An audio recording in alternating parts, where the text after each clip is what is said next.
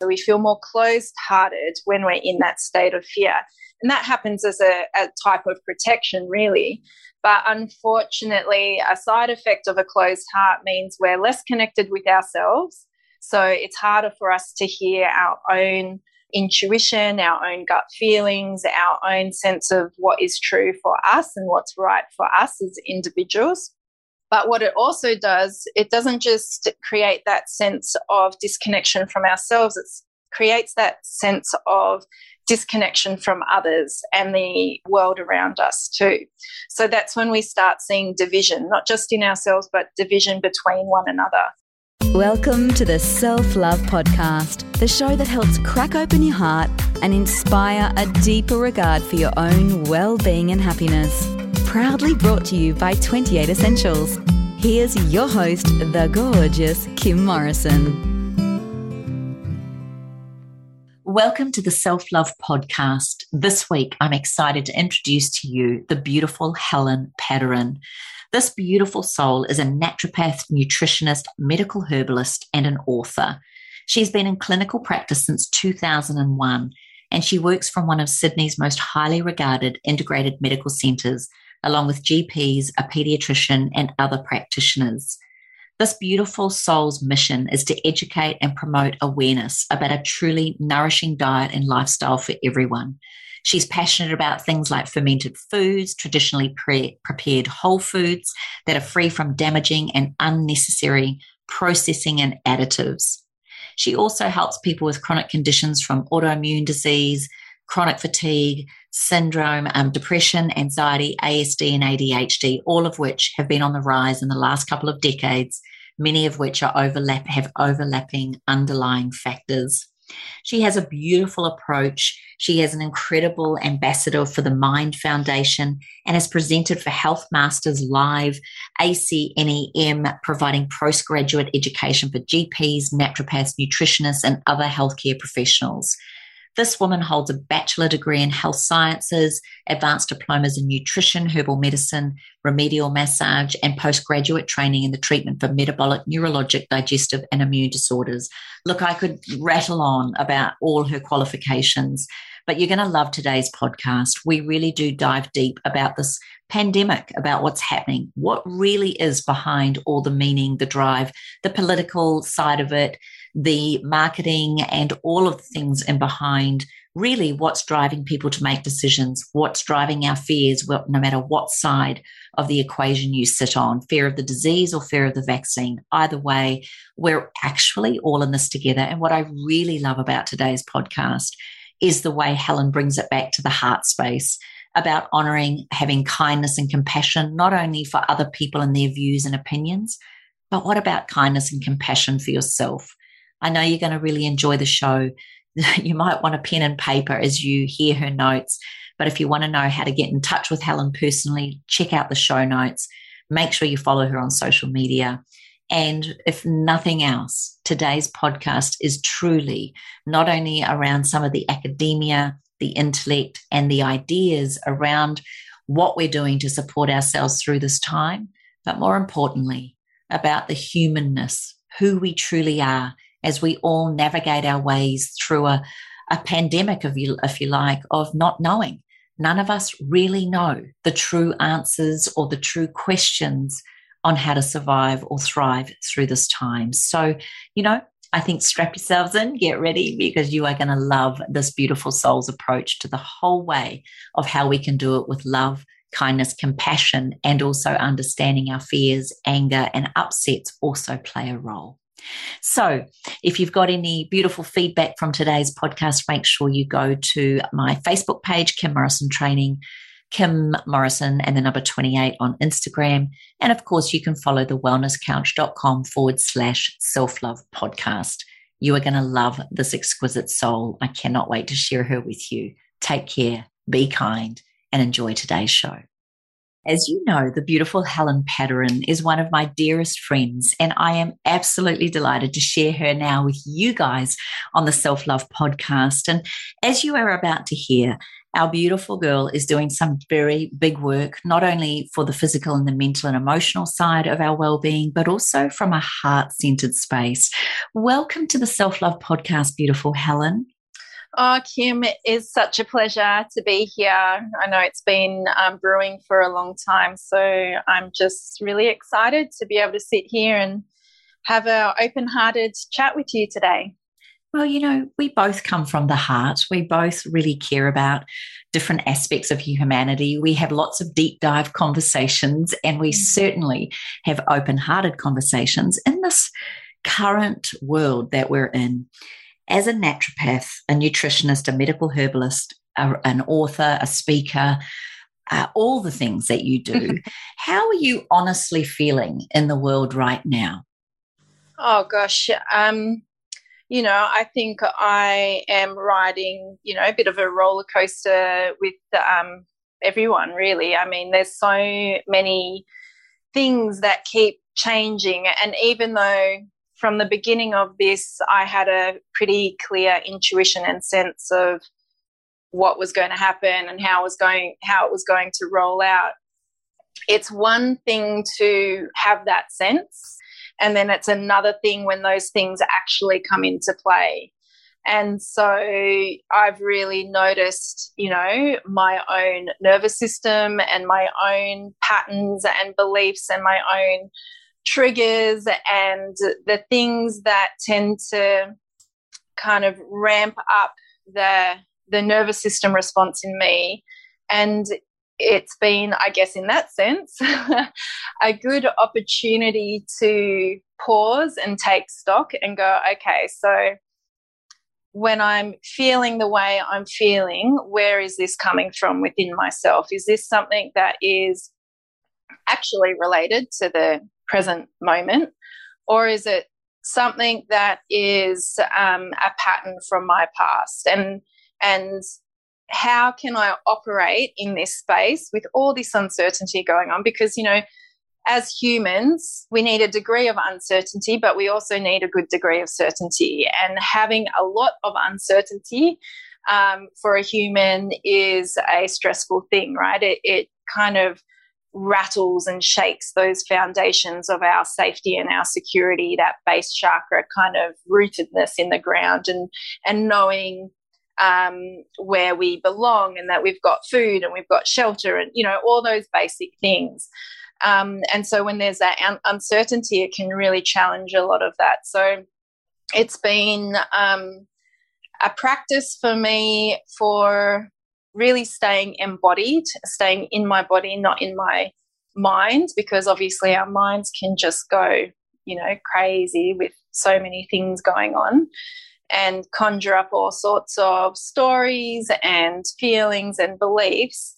And yet, when we come back into our body, or when I come back into my body, that is where I come back to the present moment and feel a lot more calm, centered, grounded, empowered, able to make a decision for my best good from a grounded place rather than making decisions out of reaction or fear or anything like that. So there's just so much for our nervous systems to navigate at the moment on a daily basis, an hourly basis, sometimes a minute to minute basis, you know, navigating things with work or friends or family or um, going to the shops and you know just things you wouldn't normally even consider considering before are suddenly considerations that you're having to make all of the time. So yeah i've been needing i guess a lot more um, focus on self-care and rest and just nurturing nurturing of myself to to hold myself and carry myself through these times I can't agree with you more. And I think someone with your level of expertise around anatomy, physiology, neurology, understanding how the biomechanical processes occur within the body, particularly from a nervous system, I imagine as a therapist, you are seeing, uh, and I'm, I do not want to put words into your mouth, but I'm imagining mm. you're seeing an increase in nervous related, stress related disease and illness. Is that a fact?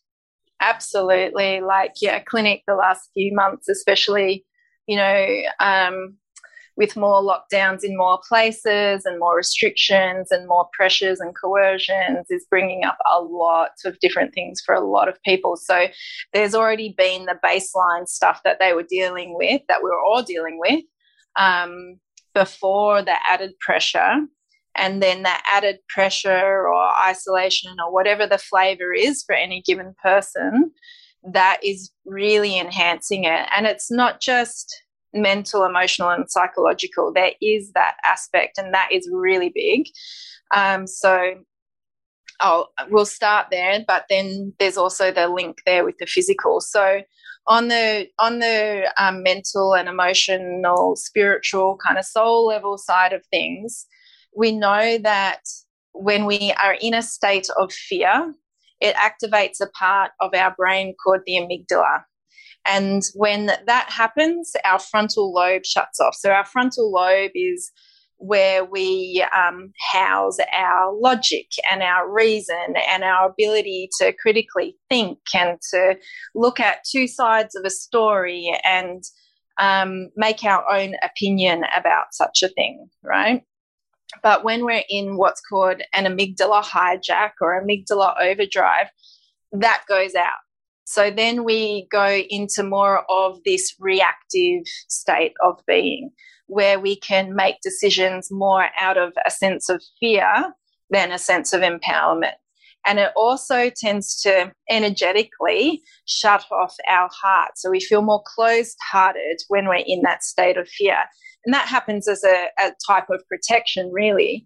But unfortunately, a side effect of a closed heart means we're less connected with ourselves so it's harder for us to hear our own intuition, our own gut feelings, our own sense of what is true for us and what's right for us as individuals.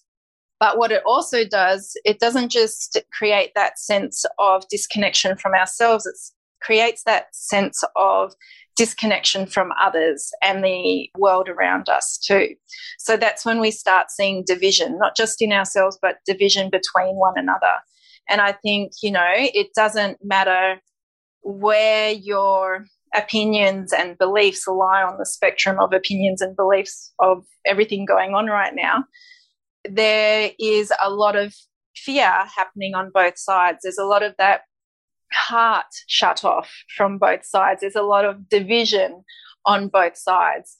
And and it's creating those sides you know rather than it being this thing of we're all in it together. So one of the things that really helps us to open up the heart again is to get us out of our heads. And to get us out of our heads that's when our senses really come into play which is a beautiful thing you can use oils for for example but our senses really bring us back to the present moment and into our bodies. So it can be something as simple as having a two minute pause where you might just close your eyes and notice the weight of your sits bones on the chair and your back being supported by the back of the chair and noticing what you can smell and noticing the air brush against your skin and noticing as you inhale in and out where fabric moves on your skin um, you know, things that you can hear without naming them. All those things help to bring us back to the present moment and out of our head. It brings us back into our body.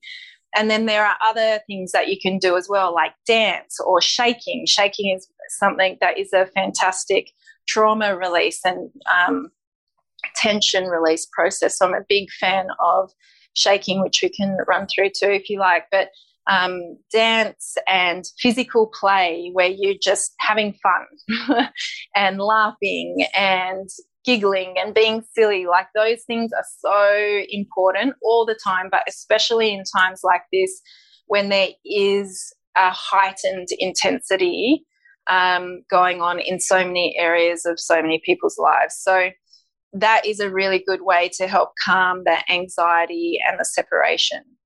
So there's that side of things. And then we know from the study of neuropsychoimmunology over the last many decades, four decades or more, um, we know that when we are in that stress state, that that state of fight, flight, or freeze, it affects our endocrine system, our hormones, and it affects our neurotransmitters.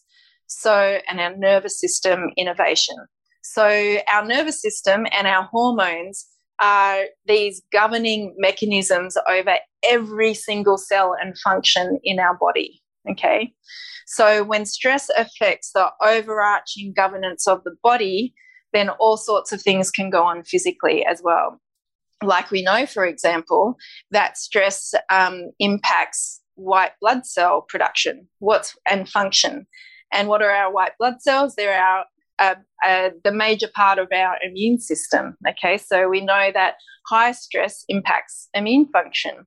And we know that that can make us more susceptible not only to infection, but also to things like cancer if it's a long term thing down the track.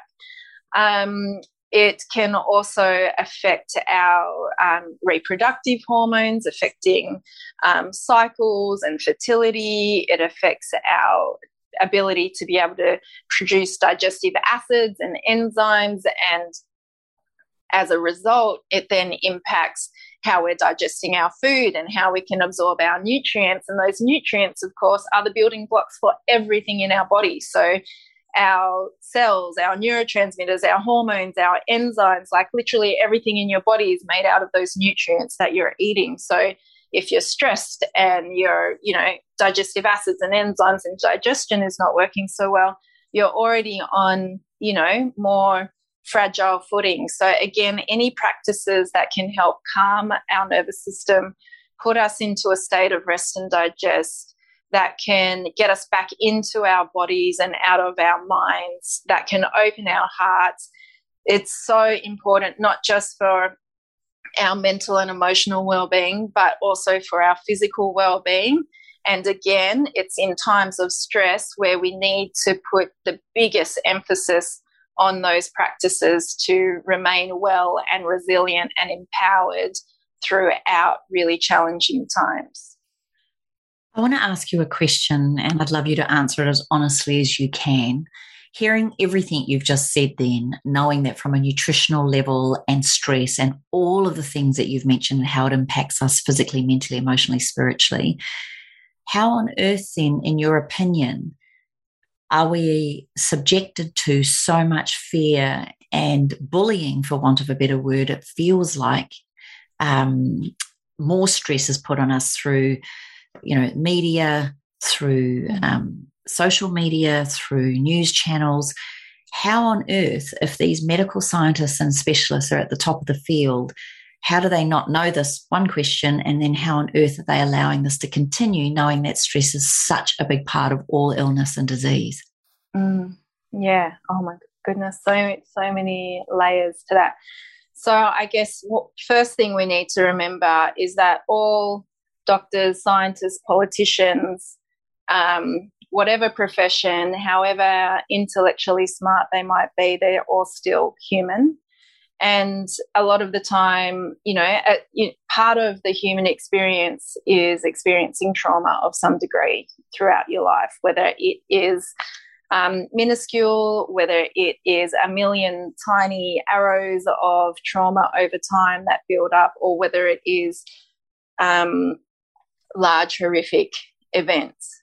Trauma happens in all sorts of shapes and forms if we don't become aware of the patterns that are created as a result of those traumas, we keep playing these subconscious patterns in the background that we're not really even aware that we're doing until we become aware of it, right? Until we actively pursue healing those wounds. And so, while there might be all these amazingly smart and intelligent adults out there, a lot of them are really, and all of us, you know, myself, every single one of us, a lot of the time we're, we're actually wounded children in adult suits, you know. So we're walking around looking like adults, but we're still reacting from this state of not having our needs met or not feeling safe or secure at some point in our life. Okay, so that that is part of it um, which is a big reason why I'm very passionate about really encouraging everybody to get really curious about themselves and to do their own healing because when we do that healing on an individual level, we start to heal on a collective level as well. We never heal in isolation. Whenever we heal, it heals something in someone else as well. It's just, you know, we're always interacting with others. Others are always around us, and how we are within that space affects others. So the more we can take ownership of our own stuff and start with support and um, compassion and empathy from ourselves and another, start to heal that, the more we help the healing of the collective. So I think, you know, that that is a huge part of it. And then, of course, you know, from our life experiences, we have innate biases, you know, so we're going to look for things that support our story as well. And it can take quite a lot of courage to go, okay, well, maybe there's another story, or maybe this story isn't what I thought it was, or maybe um, what I thought was this reality actually isn't, or maybe there's some grey between that black and white, you know? So um, that's another aspect. And then, gosh, we've got so much um, influence from industry happening at the moment as well. So we've always known since you know the beginning of industry that industry doesn't always have the best interests of the consumer at heart, right? Um, some industry is amazing and is really benevolent, and others um, not so much. so we have a lot of um, vested interests in certain narratives that are at play at the moment as well. And, you know, this where does you know where does that come from like would people really want to cause harm or i mean there's people who some people think are doing harm and some people those people who you perceive are doing harm are also genuinely feeling like they're doing something really good to help humanity so this is where i think we need to be able to meet and come together with open hearted discussion and debate and like friendly debate and be okay with disagreeing with someone as well. We've suddenly got into this culture through this process of if someone disagrees with you, you can't be friends with them, or, you know, almost. That's what I see a lot happening, fortunately. I um, have a whole mix of friends with all sorts of beliefs and and we can have discussions but so many people I speak to it's like if they disagree with a friend or a family member on one particular thing they can't can't speak to them anymore or they're they're ostracized from that community. Um, so yeah it's really very fascinating how quickly this shift in being able to converse and being able to have different points of view and being able to have debate like you know we've seemed to have lost a lot of that lately. And i think again that comes out because we're coming from this place of fear and insecurity and hearts closed off. Because otherwise there are things that have happened in the last year between people that you just would never imagine would happen you know the the meanness or the cruelty or the um yeah just the lack of care you know? So there's i think many many layers to it. Yeah agree one of the things that's incredibly tricky for people to decipher, particularly if we're used to one mainstream narrative, is the potential to open our hearts, minds, and intellect to other sides, doesn't matter which side you're on. Mm. And one of the hardest things people, from an ego point of view, is to be thought of as wrong. And mm. another aspect of humanity is to know that you have tribes, groups of people who feel the same. We feel safer yeah. in numbers. How on earth can someone go? What is the need or what is the possibility for the need to actually create an opposite or a more open hearted conversation with someone who's closed or perhaps does believe that that narrative is the only one on either side? How do we open that heart I certainly don't feel like aggression is working, but how would you believe we could go about having these more healthy debates, open hearted conversations? Yeah, well, I guess there's there's lots of different methods and techniques and approaches one can take, but I guess you know maybe everyone needs to get a copy of nonviolent communication and read that. that could that could be helpful at the moment. I think you know, one of um, your favorite books, The Four Agreements, comes to mind as well. Of, you know, one of those agreements is uh, don't take anything personally, right? And I think a lot of people are taking a lot of other people's opinions personally right now.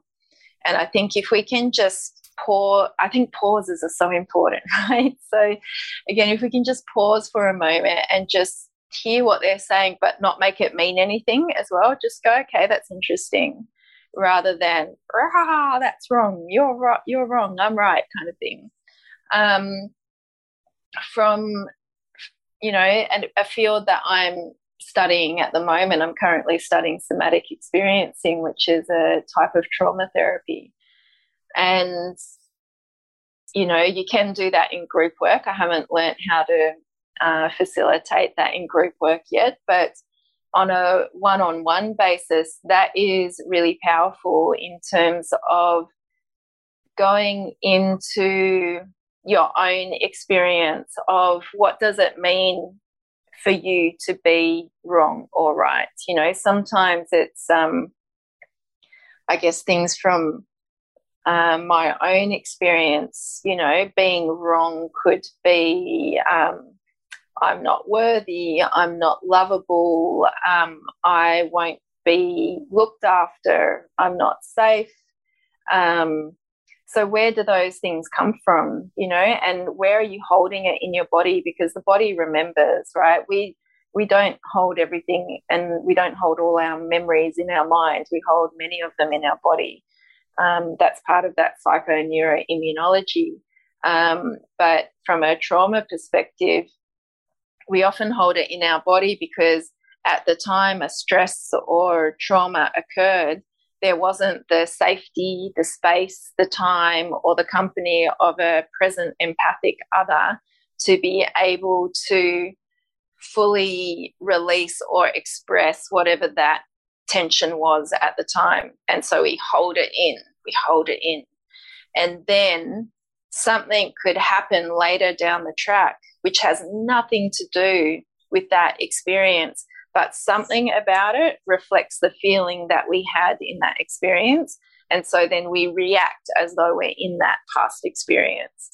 And so that's why doing the one on one work and the whole, you know, know thyself journey is so important because the better we know ourselves, the less threatened we're going to be as well in the presence of others with different opinions. The, the more okay and open hearted we're going to be, regardless of what another's opinion is. And the more able we're going to be able to have those kinds of conversations and and debates where we can be open to learning things and open to going, you know what, I don't know everything. How how insane to think that I do, you know, I don't know any, everything. And what might I be able to learn? And what is someone else saying that, oh, maybe I can see where they're coming from, or maybe I agree with them from this, but that doesn't quite sit right with me. You know, just because you don't agree with one person, one thing a person says as well, doesn't mean that you discount the entire person or anything else they have to say, you know um, we're we're pretty broad beings. You know, we've got a lot of dimensions and and shapes and shades to us. So we don't want to throw out the baby with the bathwater. Yeah. Mm, beautifully answered. Do you think then from I'm going to ask you a deep question. You don't have to mm-hmm. answer it because I'm just mm-hmm. curious as to how people go with this. Mm. Many people say, you know, they're making us do this, they're making us not do this, they're insisting mm. we do mm. this. That who is they, in your opinion? Mm. It's an interesting word, isn't it? It's um, I'm laughing because there's a couple um, angles to this too. I mean, you could say they is, you know, this top 1% of, um, if you call it the top, you know, the, the 1% uh, rich families of the world who basically own pretty much every industry that has, you know, hundreds of different businesses and sub industries under it. Um, some would say that is they, you know, but I think another they is a concept. Um, it's a it's it's a mental construct as well. So I think both things are true. There's there's the actual days, the people um, who are in places of perceived power, and I think perceived is a key word there because people only have power that they earn or are given, right? So, and we give away a lot of our power. We've been brought up in a culture to not take responsibility for ourselves, whether it is our income or our healthcare um, or our education, even. You know, a lot of it we want to hand over. We've been brought up to hand over that responsibility. We've been brought up to see responsibility as this ugh, heavy, icky, um, don't want to do that kind of word. You know, it feels weighted when, as you know, when you break down the word, it's our ability to respond, which is actually a very empowering place to be, right?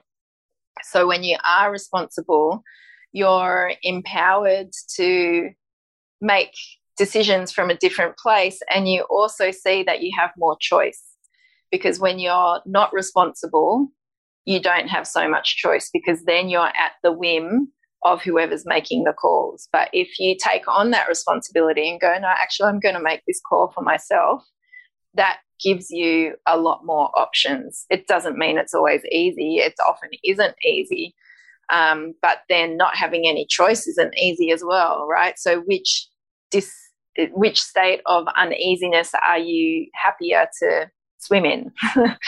so, um, yeah, I think they can be this construct that we give to the power we have handed over and let go of um, ourselves so that we can feel helpless and be a victim and um, have an excuse for not taking certain actions or not stepping up and forward. Um, and I know, like, I really get that that is incredibly scary and difficult territory a lot of the time, especially if it's a big leap from where you've been, from where we've been, then it, it's quite terrifying, you know? And so then it can be really tempting to go, oh no, I'll just go with it. I'll let them take care of it. They're the ones, you know, that's their job. They're in, they've got the power. Um, so I'll let them do it. But really, I mean, the the people in places of power are vastly outnumbered by the general population. So all the general population has to do is stay true to themselves and each other. That's kind of as simple and as complicated as it gets. And if we did that, we would have, I believe, a much, I mean, it's, you know, politics is tricky. I'm not going to pretend that I've got the answer to the world's political problems. But if we had more empowered people, we'd have less problems. We just, there's people who like who get really hungry for that power though. And i believe that comes from a wounded space because that is their way of feeling safe and secure themselves because they they probably didn't when they were young. So yeah we've all got to do our own healing. Agreed agreed. On the mm-hmm. other side of anyone that's in a state of fear is always what's the question behind what's created that or that belief of that fear that may not even be true in mm. anyone's mind. It's all a, a, perception or a belief, really. But mm. I want to go back to now, and I really appreciate your insights. But as a nutritionist, someone mm. who has a science degree, someone who has taught anatomy and physiology and understands the gut, brain, heart health, all of the connections. And definitely has a beautiful understanding of neurology and immunology. Could you explain to us then how a vaccine was developed and why, and what it's mm. done for humanity? because the, the the things that I hear everyone say is the belief around the polio vaccine has completely saved us. Therefore, why would you not follow the same narrative? Is this vaccine different to what we've had in the past, the different ones? Mm. And if so, why is there a fear on the other side of people not so willing to take it? Mm. Yeah, well, that that's a that's a huge kettle of fish. So I guess um, I've actually just uh, ordered a book on the whole polio vaccine side of things because my understanding of that is limited at the moment, but I from some of the reading that I have done and some interviews I've listened to as well, um, that isn't what it seems to be or wasn't what it appears to be. Um, so I'm not going to, I won't go deep dive into that at the moment because I don't feel like I've got all the pieces of the puzzle in play. But um, I highly recommend people looking into that and perhaps looking at alternate stories around the experience of that era and that vaccine. Um, you know, there are, if we jump forward to this vaccine, um, this is very different from any other that we've had in the history of vaccines, right? So, for many reasons, as I think most people have heard by now, it typically takes a minimum of seven years to 15 years to develop a vaccine, right? So, these are things that take a long time um, to produce in a way that is deemed relatively safe, and there can be debates around that as well in terms of past vaccines. Um, but previous vaccines have included a um, part of the either alive or dead, basically, um, part of the pathogen that is being vaccinated against, right? And the vaccination's purpose is to prevent transmission and to prevent you from getting it. Okay. So, whereas this um, era that we're in now, that is the mRNA ones in particular, and I, I believe there's actually similar stuff going on with um, like AstraZeneca, which isn't mRNA but also affects DNA. These are things that are basically coding for your cells to make an identifying protein um, from your own cells that looks like it, the protein that's on the virus or a protein that's on the virus. And so, what you're doing is producing that threat kind of within your body. Yeah and that's where some of the, I guess, concern has come about with um, quite a bit of the research is what happens to the immune system when it is primed in such a way, like put on high alert in such a way because your cells are actually making the threat. And then what happens when you're then exposed to the wild virus because the results of that in animal studies have certainly not been favourable, to say the least. Um, and the reason being is because the immune system has been primed in this way that when it's exposed to a wild virus, then there's this overreaction because it's already amped up and then it overreacts. And then that overreaction is actually what causes the damage and um, potential death, you know. So it's it's pretty concerning in that sense. Not to mention some of the other ingredients um, that are in it. You know, you can go and research graphene oxide, for example, and and um, what impacts or effects that might might have. So there, there are a few of the concerns. Then the other reason why um, these are such a concern, other than they've been, you know, produced brand new technology in a record period of time, and we have no long-term data whatsoever for general population, let alone for pregnant women or children. We, we there's no way that they can truthfully say they are safe and effective because aside from like the safety thing, we just don't know. We're seeing a lot of things that would indicate not so safe. Certainly seeing a lot of that in clinic. Um, and in terms of effective, well, we know that they don't stop transmission, right?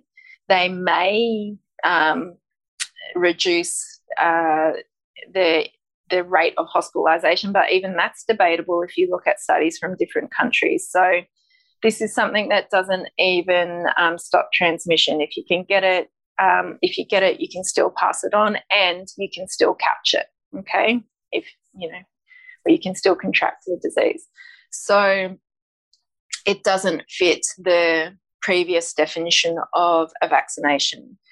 Um, prior to, I think it was October last year on the World Health Organization website, you know, herd immunity was defined, it's probably still defined in textbooks that can't be edited so readily, um, as when 70 to 80% of the population has either got antibodies from having had the infection or antibodies from a vaccination.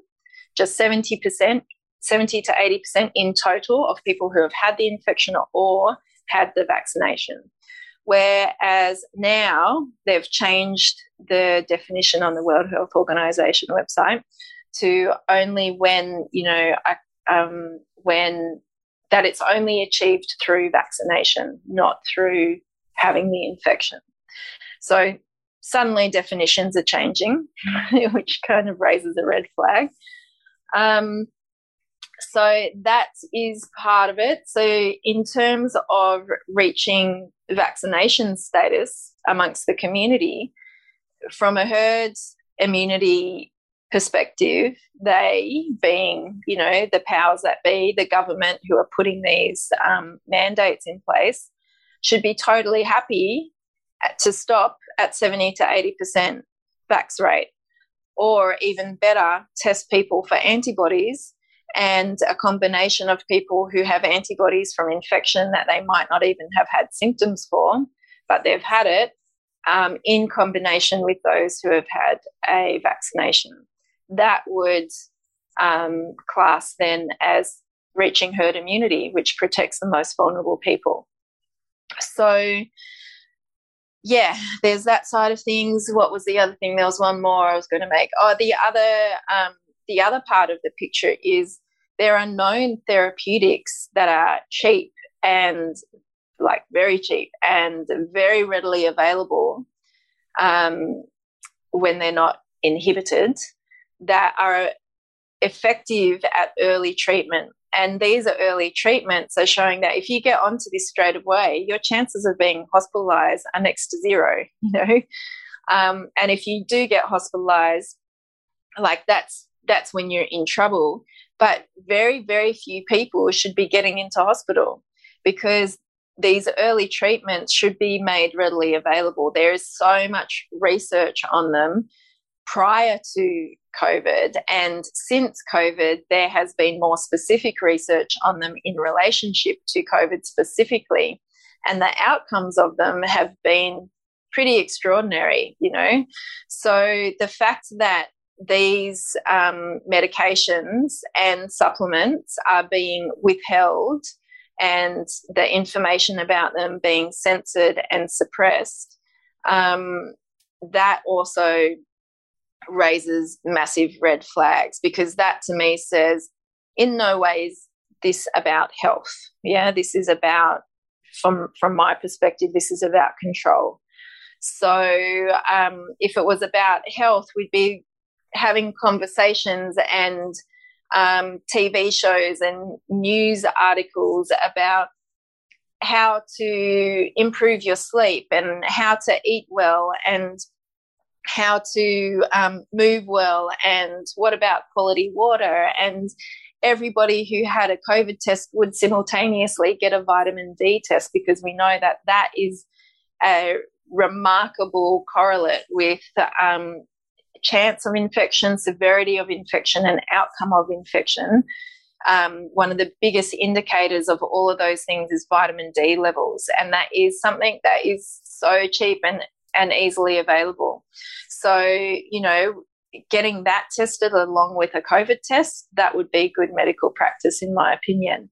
Um, instead of spending $26 million on an advertising campaign for a pandemic and a vaccine, like I honestly believe if if it was a pandemic to the degree that the news makes out that it is, you wouldn't need to spend $26 million to convince people. You know, people would go, okay, yes, I want protection. Um, I'm, I, I am not going to resist this because I can see that the benefit outweighs the risk.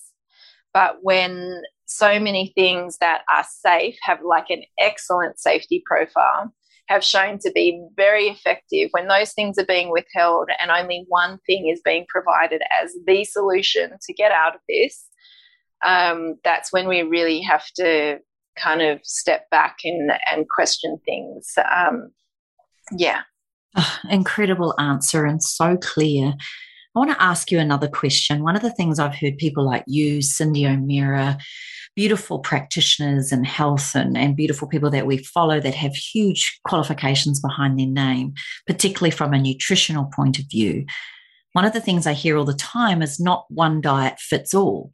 Mm. Wherever we're from can also indicate what we best are suited to as far as dietary recommendations for even your genetic material, knowing that what you are is what you eat and what you eat becomes what you are. Mm. How then, I've got two questions for you. How mm. then can one, two, maybe three vaccines be right for everybody if we know mm. even nutrition isn't the same for everybody? Everybody responds to different medications differently, which is why there's safety data and risks mm-hmm. with all medications. Mm. And number two, just while you're on that topic, how on earth have we managed to vaccinate the whole world when we haven't been able to feed the whole world? Yeah, good question. So I guess um, number one, yeah, one size does not fit all. Um, full stop. There's just it has never been the case. Um, certainly uh, not with food, not with lifestyle, not with what climate we live in. You know, some people do great in a dry climate, others do great in a humid climate. Some people do great in the hot and the cold, you know. Um, some people do great on raw food. Some people need cooked. Some people need more protein. Some people need more carbohydrates. Uh, there are so many variations. And we know with pharmaceuticals that it is absolutely not a one size fits all. There's we're getting more into this genomic era where even you know with the, um, let's say breast cancer medications there are gene tests done to determine which breast cancer medication if you go down that route is going to be the one that's actually going to be effective for you. Or because what's effective for one person may be totally ineffective for another or even dangerous for another you know? So the fact that we're getting this one size fits all for everybody man, woman, pregnant, breastfeeding, teenager, adult, child, babies coming up. I saw um, from a friend in the States a, um, a PowerPoint presentation from their school that was saying, you know, shots for six months, six month olds coming. I mean, it is mind boggling that we would think, in my opinion, that it's okay to inject brand new technology into a six month old, a child, a pregnant woman, anyone for that matter, when we have no idea of the long term effects, let alone the scarily high rate of short term effects that are unfolding. So even the Age newspaper the other day, you know, we're talking mainstream media here, um, reported that there were over 10,000 um, claims for compensation in Australia for vaccine injuries for the COVID vaccine. like it, there's more reactions to this shot than there has been for every other shot combined in the last 30 years if you look at the databases. So, yeah, we're just really playing with fire. What was the second part of your question? well, if we can manage, you know, taking the one, uh, yeah, one thing I feeds know. all. How are we yeah, feeding, yeah. you know, the world? Yeah, and how are we not feeding the world? I mean, this was a. I did a post on this early-ish last year. I think it might have been May last year or something like that. I did a post on imagine, like, look at how quickly we, in air quotes, pulled so many resources together to spend on this one event. Yeah. I mean, it is staggering. It's hard to comprehend. I mean, that $26 million marketing budget, that was just for Australia. You know, that's not the millions and billions spent around the world. Okay imagine if we spent that much money educating villagers and farmers on um, permaculture and syntropics and sustainable agriculture, where we're getting back to working with nature instead of fighting against it or thinking that we're better and more almighty than nature and trying to override the rhythms and laws of nature. Imagine if we put those resources into educating kids in school of where their food comes from and how it's grown and getting them excited about producing food and having that connection with what they're eating. I mean, we could put that money into um, safe water resources as well because that is one of the big killers in developing countries is just not having access to clean water. So these things are all possible. The the means are obviously there to do it because they've suddenly appeared you know they've suddenly appeared to be able to um, pay for this crisis and pay for or the government handouts for everybody who wasn't able to go to work. Like, where did all that money come from? We're, we're a country that's already in debt, you know?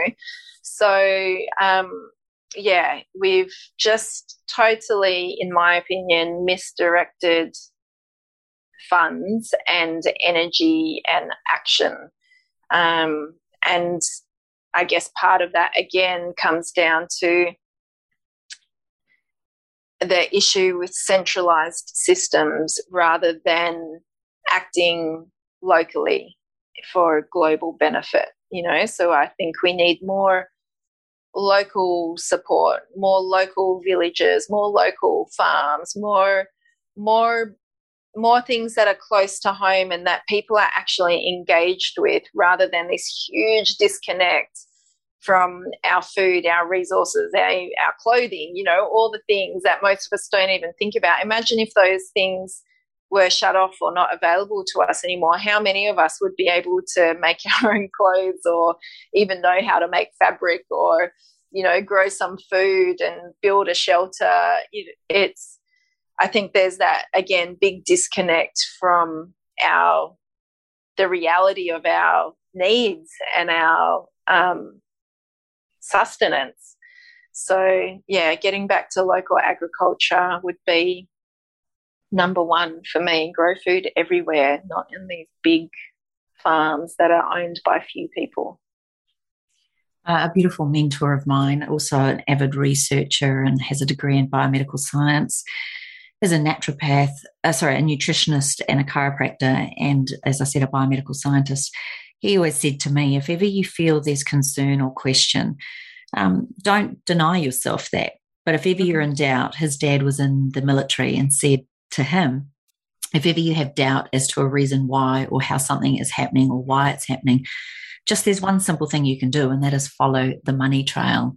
Mm-hmm. And the more I look into it, the more I, I am astounded just at how much money, like you said, has been created to help people that couldn't work, but also and I may be wrong here, but Pfizer alone have made 49 uh, billion. billion billion dollars from this mm. so far, mm-hmm. and that mm-hmm. was even a few months ago. I heard that. Mm-hmm. So I'm just curious as to, and, and and here's my other question to you: as a naturopath, if you advised somebody took a herb or they used something medicinally and you incorrectly told them what to do and they got very sick or injured and were hospitalized, I know you would be in serious trouble. Mm, mm. How do these companies not mm. have any liability? How does mm. that happen and how is that okay? Mm, well, you just said it follow the money trail, you know. Um, I know a doctor in Australia who um, we were having a conversation about what politically, and this was years ago, this is pre COVID, what politically he can do in medicine, which is insane, right? Because politics shouldn't come into medicine. Um, but he said to me when he was talking about whether he could prescribe, um, you know, intravenous vitamin C for certain conditions, for example. He said, It's perfectly okay if I kill you, basically, using approved methods of treatment. But if I do something that's a bit off label or outside the box, then I'm in trouble. And that happens like what I think in the States, the third largest cause of death is medicines that are prescribed for their correct reason. you know, so these are not even medicines that are um, incorrectly prescribed. They're, they're prescribed for the theoretical right reason, but they're the third largest cause of death. You know, so reactions are not rare. And you're right. You know, if a if a naturopath or a integrative doctor or a you know chiropractor, God forbid, would um, prescribe something to someone and they have an either an adverse reaction, which is usually usually I'm going to say not always, but usually vast, you know, incredibly mild compared to a pharmaceutical reaction, then you know heads get chopped off and shaming occurs and um, you know they'll end up in the paper and this terrible person doing these dangerous woo woo things you know.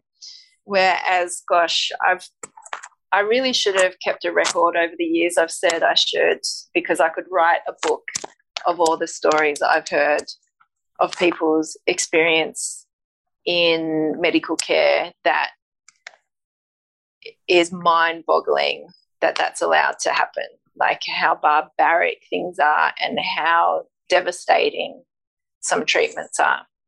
So, yeah, it's a uh,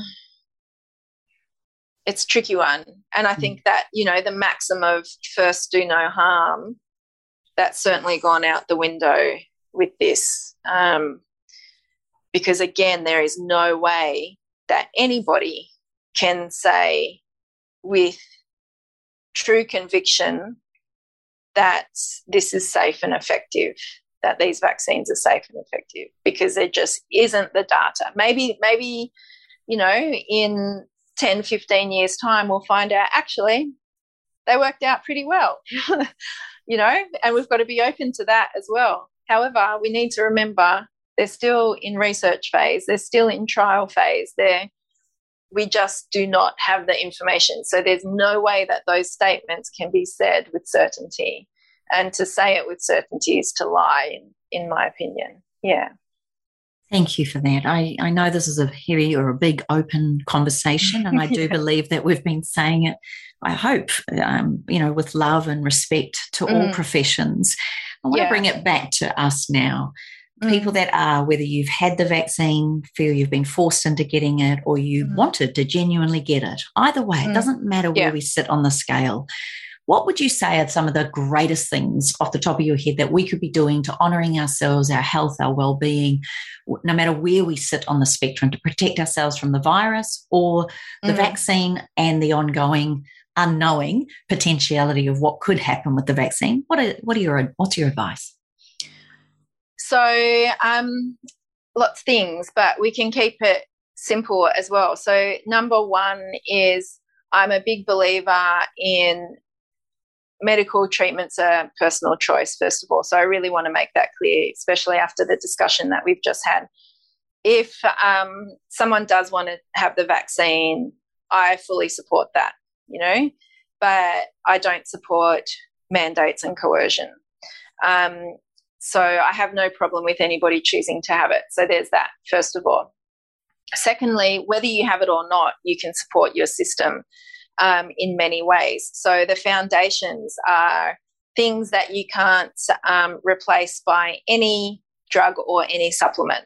And they are the foundations of life. So good water, nutritious food, sleep, laughter, play, rest, uh, sunshine, these things we need on a daily basis. We can't always get the sun if it's a cloudy day, but you know, we essentially need these things on a daily basis to keep our mind, our heart, and our immune system and our hormones in good nick. Okay. And the more regulated and balanced and well functioning all those things are, the better resilience we are going to have through times of stress, whether it's physical, mental, or emotional stress, yeah, or spiritual stress for that matter. And ironically, it's often when we get stressed that we will, those things will fall off the map. We will eat the crappy food, or we won't stay hydrated, or we'll have more alcohol, or, you know, whatever the choice may be. But it's a thing that adds more burden and takes away resilience. So my my big um, take home would be to use this time as a time to really focus on nourishing you on all levels nourishing cleanse you know clear out what doesn't serve you whether it's food relationships toxins in your environment um, nasty cleaning products clear all that stuff out and then nourish yourself with time with space with sleep, with good food, with nourishing relationships, with laughter, uh, with sunshine. Get those things in as a very um, base, a very um, the very foundation on which everything else is built from. Then, on top of that, there are additional things that you can do because we are in a heightened state of pressure. If everything was hunky dory, then maybe food and lifestyle would, you know, sort it all out. Um, but with extra pressure, sometimes we need extra support as well. So, for me, for example, because things have been way more intense clinic wise, I know I need a lot more hands on um, care. So, I am going to have acupuncture more regularly. I have um, chiro more regularly and I need to get in some more massages. I haven't quite done that so regularly yet, but I'm needing that to have some holding for myself as well because of a lot of the holding that's I'm doing for others at the moment and the intensity of that at the moment. So you might um, and the listeners might uh, relate to that too that there's more need for more nurturing and care in that respect.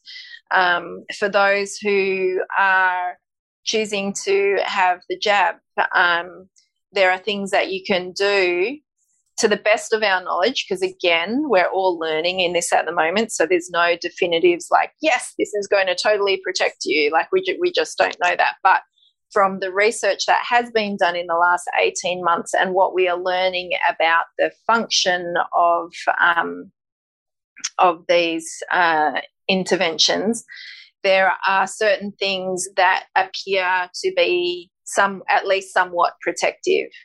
Um, so you can put protocols in place for that. There are there are nutrients like resveratrol and quercetin and N-acetylcysteine and zinc and vitamin D and vitamin C and things like that that can be very helpful. There are other things too that might help to um, prevent some other DNA or oxidative damage or um, damage from graphene oxide and stuff like that, like, you know, zeolite or glutathione. It's kind of you want to assess what's going on for your health with the help of a good health practitioner and then come up with a little protocol of support. Um, two of my kind of daily basics at the moment for extra hit of nourishment is um, two whole food uh, supplements, basically. One is created by one of our dear friends, um, Sheridan Austin, and her Forage for You blend, which is just um, an incredible superfood. It's called the Mother's Blend, but it's really fantastic for literally everybody. Um, well, pretty much everybody, as we said, one size does not fit all.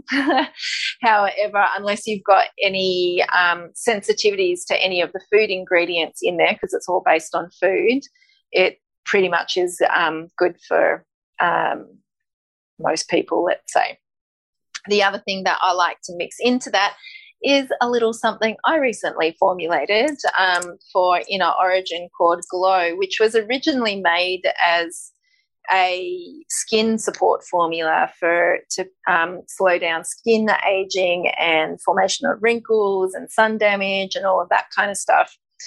Um, and so it has collagen in it, and it's got a lot of Australian native um, foods in there, which are incredibly high in vitamin C and antioxidants. So, you know, Australia boasts the highest vitamin C containing foods on the planet. So that's pretty amazing. So we've got that in there, but also things like resveratrol and maritime pine bark extract and astaxanthin, which are all incredible for skin, but um, they are because they're so anti-inflammatory and antioxidant and they have immune modulating effects as well and un- unbeknownst to me at the time, what I was formulating was actually also an awesome, you know, immune protective formula within that. So a lot of those um, nutrients have since been studied in the last 12 months in regards to COVID prevention and protection. So, um, yeah, the, the Inner Origin Glow and the Foraged for You Mother's Blend, those two are just a really nice, nourishing daily kind of staple to give your system that extra bit of support with everything going on at the moment. So amazing. yeah, amazing. Let alone doing things like your beautiful nine v nine challenges, getting yeah. veggies into us, yeah. following along a lot of the things that you have on your website around whole food nutrition.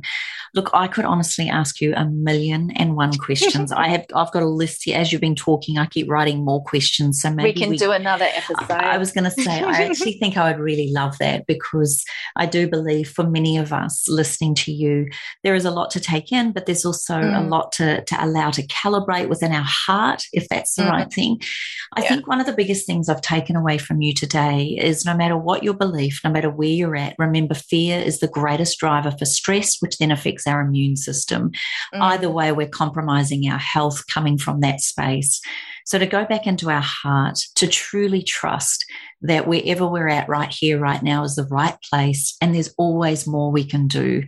I want to mm. ask you then from that perspective, and I dare say there's been moments where you've challenged and questioned yourself, no doubt, as I have. Mm.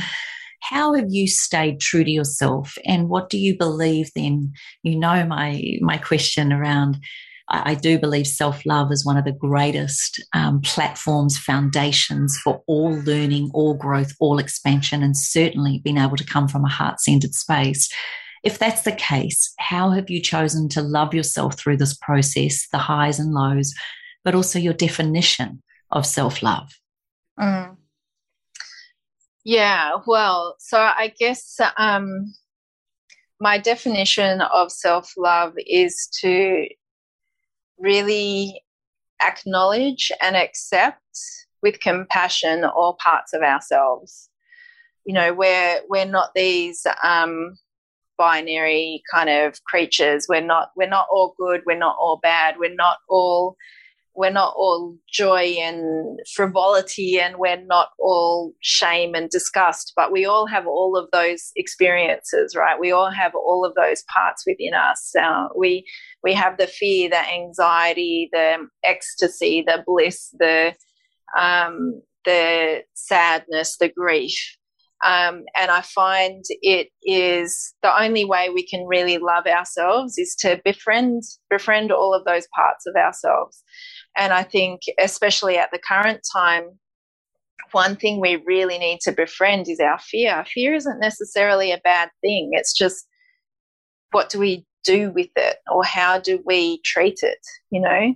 So I'm a um, big believer in befriending our fear because a lot of people have a fear of fear, right? don't want to be fear. That's don't want to be afraid. That's a that's a bad emotion. I don't want to feel that. Um, it's uncomfortable, you know. But if we actually go, oh, I feel fear. Okay, that's interesting. Like, let's get curious about that. What what about this situation? Like when you take it down to the nuts and bolts of it, what is it about this situation I am fearful of, and what am I making that mean, and where might that belief have come from? And if we approach that um, just as if we approach an aspect of shame or wrongness about ourselves with an open heart and with compassion, then it is amazing what will start to shift within ourselves.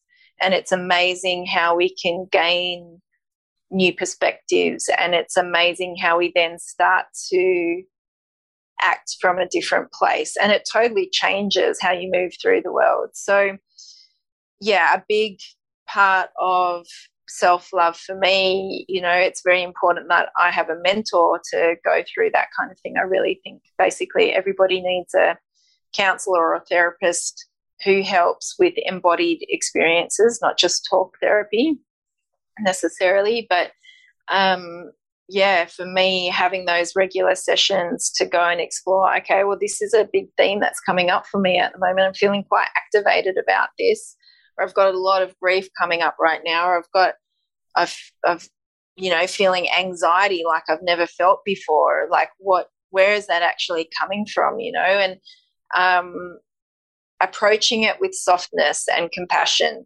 because once we do that we can then do that for others as well once we've done that for ourselves if we don't accept those parts of ourselves, then typically what will happen is when we see that in someone else, we will judge it or shame it or um, separate from it rather than going, I see, I see what's going on for you here. I can see that this is a really challenging experience for you. You know, I, I support you, you know. So you could say those words to yourself and you could say those words to another, but we need to cultivate that compassion and connection within um, and for all parts of ourselves. Yeah. So beautifully said.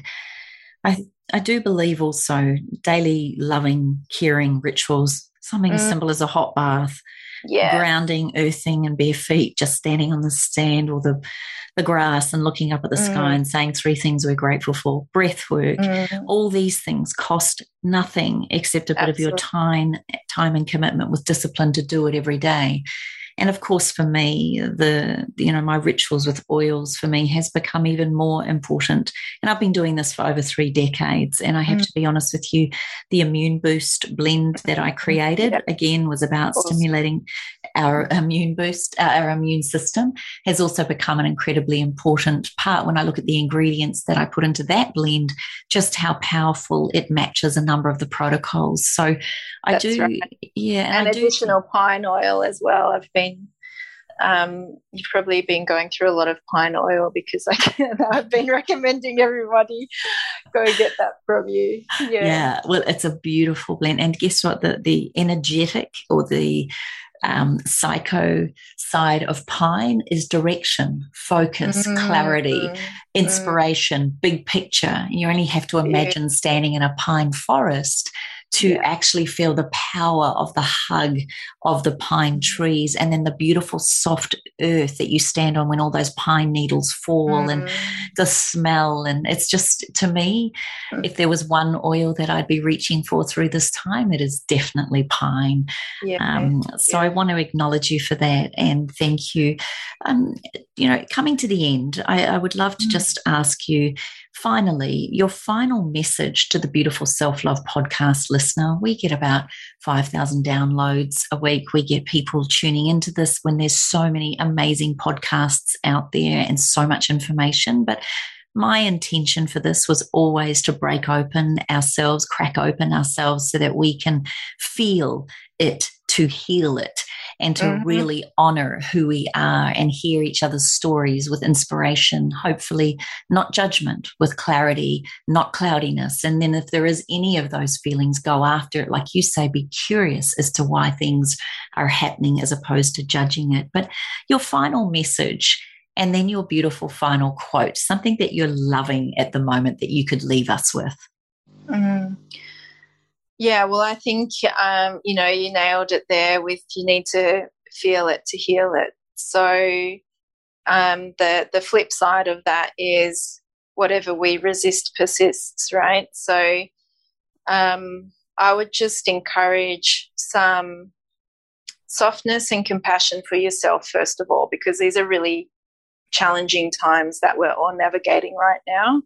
And just really acknowledge that you know, you specifically, every person listening to this, you are doing the best you can with the resources that you have at the moment and um, give yourself some love, some compassion, some high fives for, for how you've traveled through it so far. And just be open to being curious about what you're feeling. And instead of shutting it off or um, numbing it out with food or alcohol or anything else. Um, spend some time to compassionately get curious about what you're feeling. Because remember, you are not your feelings. You know, like your feelings are a feedback system, but you're feeling your feelings, you're not the feelings. So you don't need to identify with them. And that can help, I find, in making that um, journey of curiosity a bit easier. It's like you can go there and you can see that that doesn't feel good. You can feel that it doesn't feel good, and that's okay because it's not you. And it and by just by seeing it sometimes is enough for it to transmute. Um, just by seeing it with compassion can be enough for it to transform into something really beautiful. So, yeah, approach yourselves with some love and compassion. Do things that are really nourishing for yourself. Um, and from there, you know, seeds will grow and spread. Um, as far as my favorite quote, it's been a favorite quote for a couple of decades now, probably, and it remains. And I think it is very apt for these times as well. It's a quote by Rumi, and it is beyond the idea of right doing and wrongdoing, there is a field. I'll meet you there. So for me, again, it kind of does away with the with our ideas and beliefs of what is wrong and right, you know. And it just is. Whatever it is at the moment, it just is. Whatever we're experiencing, it's the experience that we're having. We don't need to make it right or wrong, and we don't need to make somebody else right or wrong for their experience of what's happening. And if we can go to that field beyond where there isn't the right or wrong and meet there, then, oh, imagine the hugs and the conversations and the chats and the laughs and the joy and the play that we could have. So, yeah, that's the quote I'd love to leave you with today. You are one of the most beautiful humans on the planet. Not only are you incredibly delicious inside and out, but you are beautiful, you are kind, you are caring. We've had some beautiful conversations over many years. We've traveled and spoken together, we've worked together, we've played together. And I am so proud and honored to share you with the Self Love Podcast listener. And I truly hope that every person listening to this will share it with people they love and care for as well, knowing that we are indeed all doing the best that we can.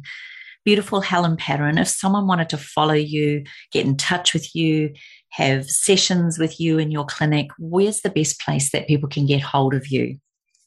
Uh, the best place, Kimmy, and by the way, hashtag mirror. I uh, love and feel and think all those same things about you. Um, so, yes, where to find me though? Uh, www.helenpadarin.com. Uh, and you can also find me on Instagram at Helen Padarin, Facebook Helen Padarin, just Helen Padarin. Easy just Helen Padarin. Not just. As we always say to all our favourite people in the planet, you know, HP for P- PM, you know, like I just think, God, let's do that. Um, I know many people wouldn't give, wouldn't want that responsibility. And I do, mm. you know, want to take my hand off for all the noble souls out there doing everything they mm. can for the greater good of all. And, you know, as you said halfway through this podcast, you know, some people are really truly a lot of us are really doing this from the heart with all mm. whatever side we sit on. We do believe in the greater good for all. Yeah absolutely.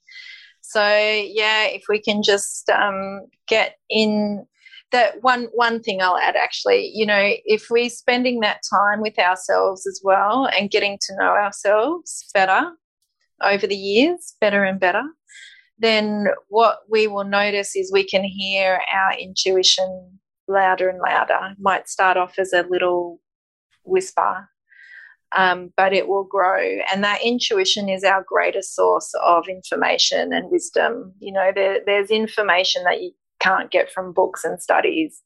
Um, not all information is of the mind and intellectual. And we're certainly in a culture that really prizes intellectual knowledge. However, there is such power in intuition. And so the more we spend in times of quiet and play and in our body, the more we're going to hear that intuition and the more that that will guide us as to what is best for us, what's best for our families. Um, and that's that will change the world. Helen Padarin, thank you so much for being on the Self Love podcast. My pleasure, Kim. Thank you for having me. Thanks for listening to the Self Love Podcast. Be sure to write a review and share the love with your friends and family. And head over and visit Kim and her team at 28.com. That's the word 20 and the number 8.com. Take good care.